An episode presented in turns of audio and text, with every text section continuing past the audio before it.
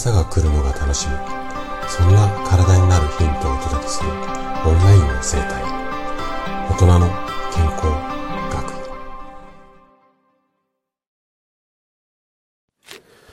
おはようございます。高田です。今日もね40歳からの簡単健康習慣。こちらのね、シリーズをお届けしていくんですが、今日はカップラーメンにちょっと工夫をしましょうよ。こんなお話をさせていただきます。あなたがね、もしカップラーメンが大好きでよく食べている。実はね、これ私過去の自分だったんですけども、私はね、本当に小さい頃、まあ、あの、鍵っ子っていうか共働きの家で育っていたので、やっぱり菓子パンとかカップラーメンが、まあ、常食だったんですよね。あのお袋が家にいなかったので。なので、もう、やっぱ小さい頃に食べた、うん、品物っていうか食品って、やっぱ大人になっても好きなことが多くて。で、営業マンをしていたので、サラリーマンの頃は、かなり飲み会が多かったんですよ。もう、飲み会がない週がないぐらい。で、やっぱり飲み会って、うん、しっかり食べれたり、反対に食べれなかったりっていうことも多かったので、なので、帰ってきて家で締めのカップラーメンなんていうのもあったので、今日は、うん、過去の自分にも向けてお話をしていこうかなというふうに思います。じゃあちょっと前置きが長くなっちゃったんですが、ここから本題に入っていきたいというふうに思います。まずね、カップラーメン、いわゆるインスタントラーメンの類は、不健康メニューの代表格ですよね。塩分、そして炭水化物たっぷりで、具は少なくて、栄養価がね、とても高いとは言えません。ただ、インスタントラーメン、いわゆるカップラーメンとか、まあ、袋に入ってるラーメンとかにも、なんかね、やっぱ人の心を掴んで離さない、まあ、何かがある。これも事実なんですよ。で、私自身も決して嫌いではないのがこのカップラーメンなので、やめろとか控えろとうるさく言うのは正直ね、心苦しいところなんですよね。そこで完全にやめるのはちょっとできない、もしくは嫌だよっていう人のために少しね、ヘルシーにインスタントラーメンを食べる方法、これをね、教えちゃいます。で、その方法っていうのは、ズバリ、他の食材を足してバランスを整える。こんな方法なんですよね。なので、それにはまず、カップに入っているあのカップラーメンではなくって、袋に入ってるようなインスタントラーメンあるじゃないですか。うん。あのー、お鍋にお湯沸かして、入れて粉入れてって作るやつ。あっちの方がおすすめです。で、袋のラーメンっていうのは、あの、器に入れて食べるので、やっぱりね、プラスワンがしやすいんですよね。例えば、卵を落としたり、もうこの辺はね、やってるよっていう方も多いと思うんですが、あとはネギとかの野菜を刻んで入れるみたいな感じで、アレンジが効きやすい。こういうようなメリットがあったりします。ただ、中には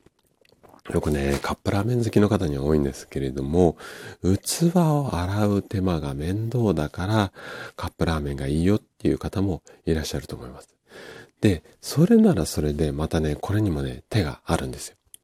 で、生で食べられる野菜、もしくはお湯を入れて3分待つ間に、まあ、熱が通るような野菜を加えれば OK です。で、具体的にはね、例えばネギだとかレタスなんかであれば生でも OK だし、もやしとかだったらすぐに火取ります。あと、白菜なんかも細かく刻む、もしくは手でちぎっちゃっても OK です。あと、個人的にね、おすすめなのは、しめじね。これを縦に細く裂いて入れるの。これね、意外と、あの、簡単だし、手でもできるんで包丁使わないんですよ。で、あの、このしめじだけじゃなくて、もやしなんかもね、洗って入れるだけなので、まあ、まな板も包丁も使わないでいいですよね。あとは、もし野菜を洗うの、それも面倒だったら、まあ、例えばね、うずらの卵を割って入れたりとか、あとはね、まあ、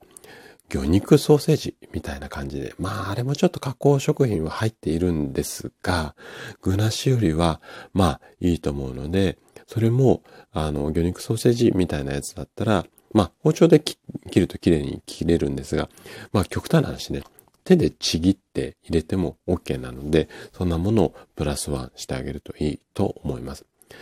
ただ、ここだけは注意なんですが、ご飯物です。具を終えた、食べ終えたっていうか、麺も食べ終えたスープに、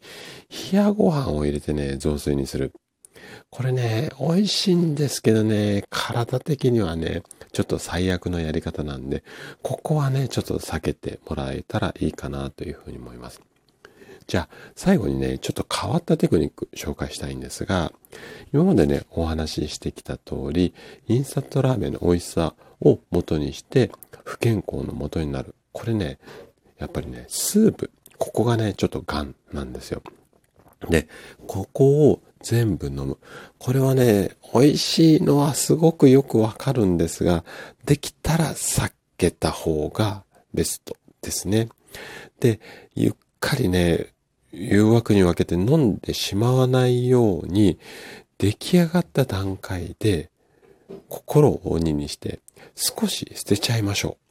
これがおすすめです。残せるんだったら残していいし、残せないんだったら最後まで飲みたいんだったら、もう出来上がった段階で最初に少し捨てちゃいましょう。最後の飲み切るところ。あとは、焼きそば系なら、粉末の調味料、あのソースの素とかありますね。あれは全部入れないで、7割、8割程度に留めるっていうことです。あとは、究極の一手っていうよりも、ちょっとね、禁じて、まあ好き嫌い分かれる方法なんですが、大体まあカップラーメンで3分待ちましょうっていうのが一般的。まあ中にはね、長いのもあると思うんですが、その待つ時間、例えば3分待ちましょう、待ってから食べましょうっていうやつだったら、あえて4分待ってから食べるっていうことです。で、言うまでもなく4分にしちゃうとやっぱまずくはなります。でも、どうしてもね、やめられないっていう人は、あえて4分でまずくしちゃって、で、ああ、こんな美味しくないんだったら別に食べなくてもいいかな、みたいな方向に持っていく。